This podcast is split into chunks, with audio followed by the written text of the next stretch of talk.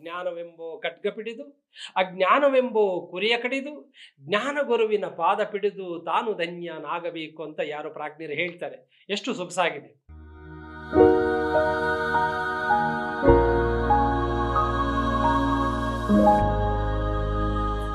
ನಮಸ್ತೆ ಆತ್ಮೀರೆ ಯೋಗ್ಲೆಟ್ಸ್ ಮಾಲಿಕೆಯ ನಾಲ್ಕನೆಯ ಸಂಚಿಕೆಗೆ ನಿಮಗೆಲ್ಲ ಆತ್ಮೀಯ ಸ್ವಾಗತ.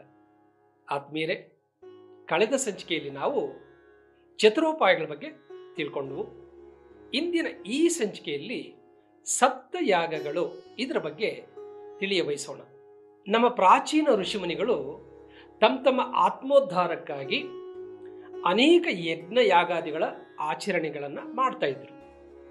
ಅಂತಹ ಯಾಗಗಳಲ್ಲಿ ಪ್ರಮುಖವಾದ ಯಾಗಗಳು ಅಂತಂದರೆ ಈ ಸಪ್ತ ಯಾಗಗಳು ಅಜಯಾಗ ಗಜಯಾಗ ಅಶ್ವಮೇಧ ಯಾಗ ಸೋಮಯಾಗ, ಮಹಿಷಿಯಾಗ, ಸರ್ಪಯಾಗ ಮತ್ತು ಕುಕ್ಕುಟ ಯಾಗ ಇವೇ ಆ ಸಪ್ತ ಯಾಗಗಳು. ಅವುಗಳ ಮೇಲೆ ನಾನೊಂದು ಸಣ್ಣ ಕವನವನ್ನು ಬರೆದಿದ್ದೇನೆ. ಈಗ ನಾನು ಅದನ್ನು ನಿಮ್ಮ ಮುಂದೆ ವಾಚಿಸಿ, ಆ ನಂತರ ಒಂದೊಂದಾಗಿ ಅದನ್ನು ವಿವರವಾಗಿ ಅರ್ಥೈಸ್ತಾ ನಾನು ವಿವರಿಸ್ತೇನೆ. ಕವನದ ಶೀರ್ಷಿಕೆ ಮನೋಜನ್ಯ ಸಪ್ತಯಾಗಗಳು. ಮನದೊಳಡಗಿಹ, ಹಿಂಸೆಯನ್ನು ತೊರೆಯುವ ಮಾರ್ಗವಿಹುದು ಚಿತ್ತದೊಳಗಿಹ, ಕಲ್ಮಶಂಗಳಿಂಗೆ ಯಾಗದಿಂ ಶುದ್ಧವಪ್ಪುದು. ಮನದೊಳಡಗಿಹ, ಹಿಂಸೆಯನ್ನು ತೊರೆಯುವ ಮಾರ್ಗವಿಹುದು ಚಿತ್ತದೊಳಗಿಹ, ಕಲ್ಮಶಂಗಳಿಂಗೆ ಯಾಗದಿಂ ಶುದ್ಧವಪ್ಪುದು. ಜವ್ವನ ಸ್ವರ್ಕಿನಿಂ ಇಹವಜಯಾಗದಿ ಬಲಿಯಪ್ಪುದಜನೋಪಾದಿಹ ಮನವಾತ್ಮಾಗ್ನಿಂ ಗರ್ಪಿಸಲು ಅಜೇಯಬಹುದು.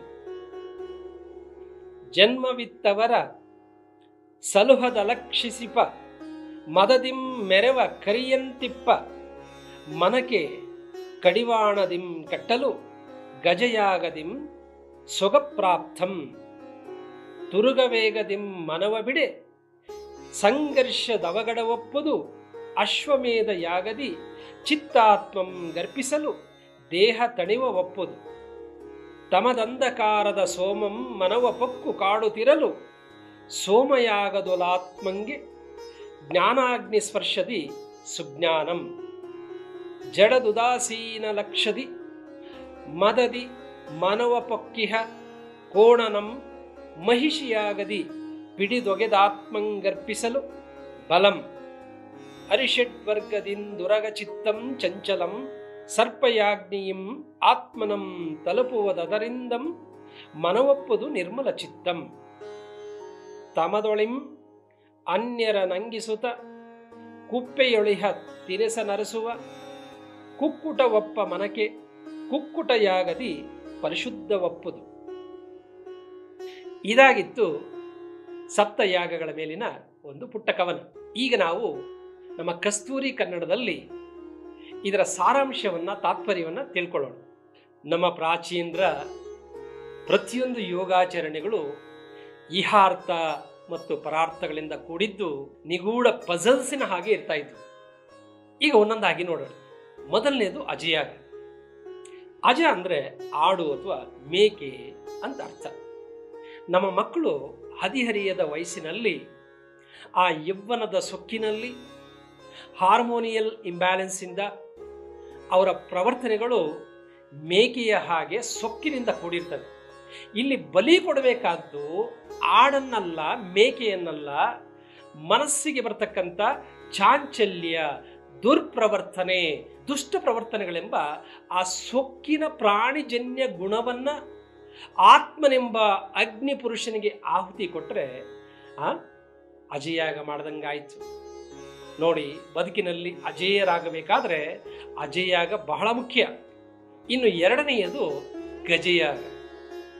ಮದವೇರಿದ ಆನೆಯೊಂದು ತನ್ನನ್ನು ಸಾಕಿ ಸಲುಹಿದ ಮಾಹುತನನ್ನೇ ಸೊಂಡಲಿಂದ ಎತ್ತಿ ಎಸೆದು ಕಾಲಿಂದ ತೊಳೆದು ಸಾಯಿಸುವಂತೆ ನಮ್ಮಲ್ಲಿ ಕೆಲವರು ಧನಮದ, ಅಧಿಕಾರಮದ, ರೂಪಮದ, ಯೌವನದ ಮದಗಳಿಂದ ತನ್ನನ್ನು ಹೆತ್ತು ಹೊತ್ತು ಸಾಕಿ ಸಲಹಿದವರನ್ನೇ ದೂರ ಮಾಡಿ ನಿರ್ಲಕ್ಷಿಸಿ ಉಪೇಕ್ಷಿಸಿ ಅವರನ್ನು ಹೊಡೆದು ಹಿಂಸಿಸಿ ಅವರನ್ನು ಅನಾಥಾಶ್ರಮಗಳಿಗೆ ಅಟ್ಟುವುದನ್ನು ನಾವು ನೋಡಿದ್ದೇವೆ. ಇವರಿಗೂ ಆ, ಮದ ಬಂದಂಥ ಆನೆಗಳಿಗೂ ಏನಾದರೂ ವ್ಯತ್ಯಾಸ ಇದೆಯೇ? ಇಲ್ಲಿ ಗಜಯಾಗ ಅಂತಂದ್ರೆ ಆನೆಯನ್ನು ಬಲಿ ಕೊಡ್ತಕ್ಕಂಥದ್ದಲ್ಲ. ಬಂಧುಗಳನ್ನ, ಹಿತೈಷಿಗಳನ್ನ, ಆಪತ್ಕಾಲದಲ್ಲಿ ಆದವರನ್ನ ನಿರ್ಲಕ್ಷಿಸುವ, ಉಪೇಕ್ಷಿಸುವ, ಕಡೆಗಣಿಸುವ ಈ ಮದದಾನೆಯಂತಹ ಮನಸ್ಸನ್ನ ನಾವು ಜ್ಞಾನಾಗ್ನಿಗೆ ಬಲಿ ಕೊಟ್ಟರೆ ಗಜಯಾಗ ಆಗ್ತದೆ ಇನ್ನು ಮೂರನೇದು ಅಶ್ವಮೇಧ ಯಾಗ ಅಶ್ವ ಅಂತಂದ್ರೆ ಶಕ್ತಿ ಮತ್ತು ವೇಗದ ಸಂಕೇತ. ಯಾವುದೇ ವೇಗವನ್ನು ನಾವು ಅಶ್ವಶಕ್ತಿಗೆ ಹೋಲಿಸ್ತೇವೆ.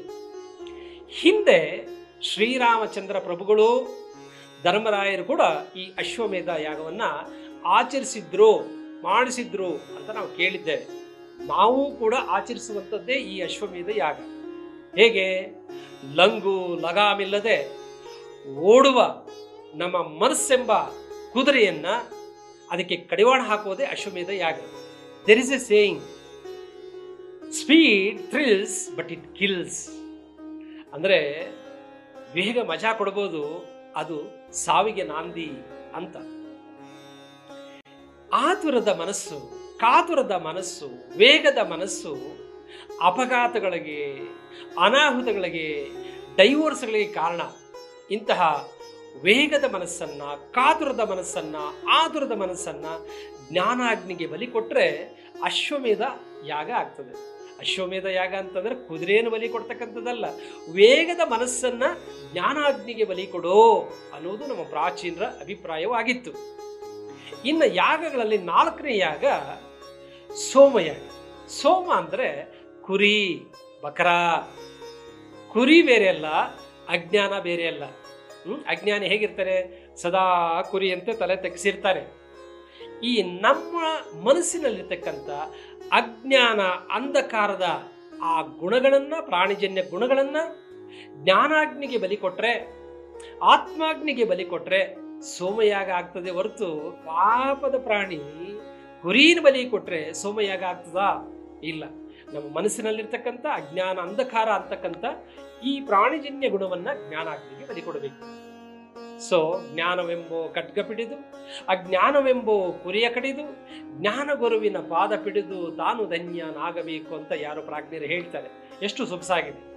ಹಾಗಾದ್ರೆ ಯಾವ ಕಟ್ಗಡಿಬೇಕು ಜ್ಞಾನವೆಂಬ ಕಟ್ಗಡಿಬೇಕು ಯಾವ ಕುರಿ ಕಡಿಬೇಕು? ಅಜ್ಞಾನವೆಂಬ ಕುರಿ ಕಡಿದು ಜ್ಞಾನ ಗುರುವಿನ ಪಾದಕ್ಕೆ ತಾನು ಶರಣಾದರೆ ತನಗೆ ಮೋಕ್ಷ ಪ್ರಾಪ್ತಿಯಾಗ್ತದೆ.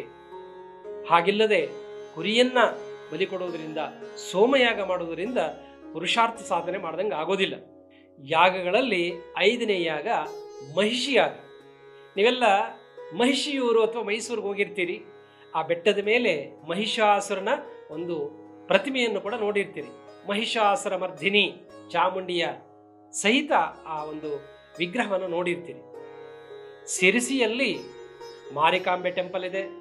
ಅಲ್ಲಿ ಈ ಹಿಂದೆ ಪ್ರತಿ ವರ್ಷ ಜಾತ್ರೆಯ ನೆಪದಲ್ಲಿ ಮಾರಿಕಾಂಬೆಗೆ ಕೋಣನನ್ನ ಬಲಿ ಕೊಡ್ತಿದ್ರಂತೆ ಅಂದ್ರೆ ಮಹಿಷಿ ಅಂತಂದ್ರೆ ಎಮ್ಮೆ ಅಂತ. ಮಹಿಷ ಅಂತಂದ್ರೆ ಕೋಣ ಅಂತ.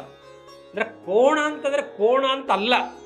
ನಮ್ಮ ಪ್ರಾಚೀನರ ಪ್ರಕಾರವಾಗಿ, ನಮ್ಮ ಹಿಂದಿನವರ ಪ್ರಕಾರವಾಗಿ ಕೋಣ ಅಂತಂದ್ರೆ ಥಿಕ್ ಸ್ಕಿನ್ಡ್ ಪರ್ಸನ್ ಅಂತ. ಕೋಣ ಅಂತಂದ್ರೆ ನಮ್ಮ ಮನಸ್ಸಿನ ಅಲಕ್ಷ್ಯ, ನಿರ್ಲಕ್ಷ್ಯ, ಉದಾಸೀನ, ಉಪೇಕ್ಷೆ ಮತ್ತು ಸೋಂಬೇರಿತನದ ಪರಮ ರೂಪವೇ ಕೋಣ. ಹಾಗಾದ್ರೆ ಬಲಿ ಯಾವುದು? ಆ ಮನಸ್ಸಿನ, ಆ ಕೋಣ ಗುಣವನ್ನು ಪ್ರಾಣಿಜನ್ಯ ಗುಣವನ್ನು ಪ್ರೊಕ್ರಾಸ್ಟಿನೇಷನ್ ಅನ್ನು ಹೀಗೆ ಮಾಡಿದಾಗ ನಾವು ನಿಜವಾದ ಮಹಿಷಿಯಾಗ ಮಾಡ್ದಂಗೆ ಆಗ್ತದೆ. ಮಹಿಷಾಸುರ ಮರ್ದನ ಮಾಡ್ದಂಗೂ ಆಗ್ತದೆ. ಇನ್ನು ಯಾಗಗಳಲ್ಲಿ ಆರನೆಯದು ಸರ್ಪಯಾಗ ಯಾರು ಮಾಡಿಸಿದ್ರು ಈ ಯಾಗವನ್ನ? ಜನ್ಮೇಜಯ ಮಾಡಿಸಿದಂತೆ ಹಾವಿನ ಭಯ ನಿವಾರಣೆಗಾಗಿ ಹಾವಿನ ಸಂತತಿಯನ್ನೇ ನಾಶ ಮಾಡಲು ಹೊರಟಿದ್ದ ಸರ್ಪಯಾಗದ ಮೂಲಕ. ಸರ್ಪಯಾಗ ಎಂದರೆ ಹಾವುಗಳನ್ನು ಬೆಂಕಿಗೆ ಆಹುತಿ ಕೊಡೋದಲ್ಲ ಕಣ್ರಿ. ನಮ್ಮ ಮನಸ್ಸೆಂಬ ಹುತ್ತದಲ್ಲಿ ಸುಪ್ತವಾಗಿ, ಗುಪ್ತವಾಗಿ ಅಡಗಿ ಕುಳಿತಿರ್ತಕ್ಕಂಥ ಅರಿಷಡ್ ವರ್ಗಗಳಾದಂಥ ಕಾಮ, ಕ್ರೋಧ, ಮೋಹ, ಲೋಭ, ಮದ, ಮಾತ್ಸರ್ಯಗಳು ಇವು ಬದುಕಿನಲ್ಲಿ ಆಗಾಗ ಹಾವಿನ ಹಾಗೆ ಕಾಮ, ಕ್ರೋಧ, ದ್ವೇಷಾದಿಗಳು ಎಡೆಹೆತ್ತಿ ಬೇರೆಯವರನ್ನು ನಮ್ಮನ್ನು ಆಹುತಿ ಪಡ್ಕೊಳ್ತವೆ. ಇಂತಹ ಮನಸ್ಸಿನೊಳಗಡೆ ಅಡಗಿರ್ತಕ್ಕಂಥ ಆ ಸರ್ಪರೂಪಿ ಗುಣಗಳನ್ನು ನಾವು ಜ್ಞಾನಾಗ್ನಿಗೆ, ಆತ್ಮಾಗ್ನಿಗೆ ಬಲಿ ಕೊಟ್ಟರೆ ಸರ್ಪಯಾಗ ಮಾಡ್ದಂಗೆ ಆಗ್ತದೆ ಇನ್ನು ಯಾಗಗಳಲ್ಲಿ ಕೊನೆಯದು ಕುಕ್ಕುಟ ಯಾಗ. ಕುಕ್ಕುಟ ಅಂತಂದ್ರೆ ಕೋಳಿ ಅಂತ. ಕೋಳಿಯ ಸ್ವಭಾವ ಏನು? ಮುಂಜಾನೆ ಬೇಗ ಎದ್ದು ಕೂಗೋದು. ಜಂಬದ ಕೋಳಿ. ನಾನೇ ಎಲ್ಲರನ್ನ ಎಚ್ಚರಿಸಿದ್ದೀನಿ ಅನ್ನುವ ಜಂಬದ ಪ್ರತೀಕವೇ ಕೋಳಿ. ಇಷ್ಟೇ ಮಾತ್ರ ಅಲ್ಲ, ಮನೆಯೊಡತಿ ಕೊಟ್ಟಂತ ಕಾಳು ಕಡಿಯನ್ನ ತಿಂದು ಅದರಲ್ಲಿ ಸಂತೃಪ್ತಿಯನ್ನ, ಸಮಾಧಾನವನ್ನು ಹೊಂದದ ಈ ಕೋಳಿ ಏನು ಮಾಡ್ತದೆ? ಕಸವನ್ನ ಒಂದು ಕಡೆ ರಾಶಿ ಮಾಡಿರ್ತಕ್ಕಂಥ ಜಾಗಕ್ಕೆ ಹೋಗ್ಬಿಟ್ಟು ಅದನ್ನ ಕೆದರಿ, ಅದನ್ನ ಕೆದಕಿ, ಹ್ಮ್, ಗೆಬರಿ, ಅದರೊಳಗಡೆ ಕಾಳುಗಳನ್ನ ಆಯ್ಕೊಂಡು ತಿಂದು ಸಮಾಧಾನ ಪಟ್ಕೊಳ್ತದೆ. ಇದು ಆ ಕೋಳಿಯ ಸ್ವಭಾವ. ನಮ್ಮ ಸ್ವಭಾವನ ಹೀಗೆ ಕಣ್ರಿ ನಮ್ಮ ತಟ್ಟೆ ತುಂಬ ಕತ್ತೆ ಸತ್ತು ಬಿದ್ದಿದ್ರು ಕೂಡ ನಾವು ಇನ್ನೊಬ್ಬರ ತಟ್ಟೆಯಲ್ಲಿ ನೊಣ ಸತ್ತಿದೆ ಅಂತ ಹುಡ್ಕಕ್ಕೆ ಹೋಗ್ತೇವೆ ಅಂದರೆ ನಮ್ಮ ಮನೆ ತುಂಬ ಸಮಸ್ಯೆಗಳಿದ್ದರೂ ಕೂಡ ಬೇರೆಯವರ ಮನೆಗಳಲ್ಲಿರ್ತಕ್ಕಂಥ ಸಮಸ್ಯೆಗಳನ್ನು ಹುಡುಕಿ ಹುಡುಕಿ ಹುಡುಕಿ ಆ ಸಮಸ್ಯೆಗಳಲ್ಲೇ ಸಂತೃಪ್ತಿಯನ್ನು ಕಾಣ್ತೇವೆ ಹೊರತು ನಮ್ಮ ಸಮಸ್ಯೆಗಳನ್ನು ನಿಭಾಯಿಸ್ಕೊಳ್ಳೋಣ ಅನ್ನುವ ಪರಿಜ್ಞಾನ ಇಲ್ಲದೆ ಬದುಕ್ತೀವಿ. ಇಂತಹ ಪ್ರವೃತ್ತಿ ಇರ್ತಕ್ಕಂಥ ಮನಸ್ಸಿಗೆ ಕುಕ್ಕುಟ ಬುದ್ಧಿ, ಕುಕ್ಕುಟ ಮನಸ್ಸು ಅಂತ ಹೇಳ್ತೇವೆ ಇಲ್ಲಿ ಬಲಿಯಾಗಬೇಕಾದ್ದು ಕುಕ್ಕುಟ ಯಾಗದಲ್ಲಿ ಯಾವುದು? ಪಾಪ ಕೂಗುವ ಕೋಳಿ ಅಲ್ಲ ಕಣ್ರಿ. ಈ ಕೂಗುವ ಜಂಬದ ಕೋಳಿಯಂತಹ ಮನಸ್ಸು ಮತ್ತು ಪರರಲ್ಲಿ, ಇತರರಲ್ಲಿ ಸಮಸ್ಯೆಗಳನ್ನು ಹುಡುಕ್ತಕ್ಕಂಥ ಈ ಕುಕ್ಕುಟಜನ್ಯ ಮನಸ್ಸು ಇಲ್ಲಿ ಯಾಗದಲ್ಲಿ ಬಲಿಯಾಗಬೇಕಾದ್ದು. ಇದಾಗಿತ್ತು ಸಪ್ತಯಾಗಗಳು. ಸಪ್ತಯಾಗಗಳು ಅಂತಂದರೆ ಯಾಗದ ನೆಪದಲ್ಲಿ ಪ್ರಾಣಿಗಳನ್ನು, ಪಕ್ಷಿಗಳನ್ನು, ಕುರಿಗಳನ್ನು, ಕೋಳಿಗಳನ್ನು ಬಲಿ ಕೊಡೋದಲ್ಲ ಕಣ್ರಿ. ನಮ್ಮ ಮನಸ್ಸಲ್ಲೇ ಇರ್ತಕ್ಕಂಥ ಪ್ರಾಣಿಜನ್ಯ ಗುಣಗಳನ್ನು ಜ್ಞಾನಾಗ್ನಿಗೆ ಬಲಿ ಕೊಡಬೇಕು. ಆವಾಗ ನಾವು ಧನ್ಯರಾಗ್ತೇವೆ, ಪುನೀತರಾಗ್ತೇವೆ, ಜ್ಞಾನಿಗಳಾಗ್ತೇವೆ ಅನ್ನೋದು ನಮ್ಮ ಪ್ರಾಚೀನರ ಅಭಿಪ್ರಾಯವಾಗಿತ್ತು. ಸೊ ಇದಾಗಿತ್ತು ಸಪ್ತಯಾಗಗಳು. ಹೋಪ್ಫುಲ್ಲಿ ನೀವೆಲ್ಲ ಎಂಜಾಯ್ ಮಾಡಿದಿರಿ ಇದನ್ನು ಅಂತ ನಾನು ಭಾವಿಸ್ತೇನೆ. ಇದು ನಿಮ್ಗೆ ಇಷ್ಟ ಆಗಿದರೆ ನಿಮ್ಮ ಆತ್ಮೀಯರಿಗೂ, ನಿಮ್ಮ ಹಿತೈಷಿಗಳಿಗೂ ಶೇರ್ ಮಾಡಿ ಅಂತ ಹೇಳ್ತಾ, ಮುಂದಿನ ಸಂಚಿಕೆಯಲ್ಲಿ ಒಂದು ವಿನೂತನವಾದ ಕಾನ್ಸೆಪ್ಟ್ನೊಂದಿಗೆ ನಿಮ್ಮ ಮುಂದೆ ಬರ್ತೀನಿ ಅಂತ ಹೇಳ್ತಾ, ನಾನು ನಿಮಗೆಲ್ಲ ನಮಸ್ಕರಿಸ್ತಾ ಇವತ್ತಿನ ಸಂಚಿಕೆಯನ್ನು ಮುಗಿಸ್ತಾ ಇದ್ದೇನೆ.